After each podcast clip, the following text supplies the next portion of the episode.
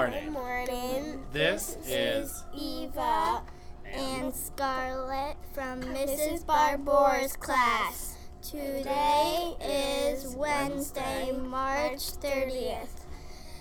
There will be no lunches.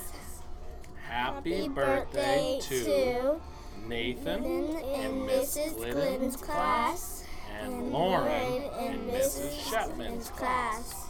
Please stand. Pledge Allegiance.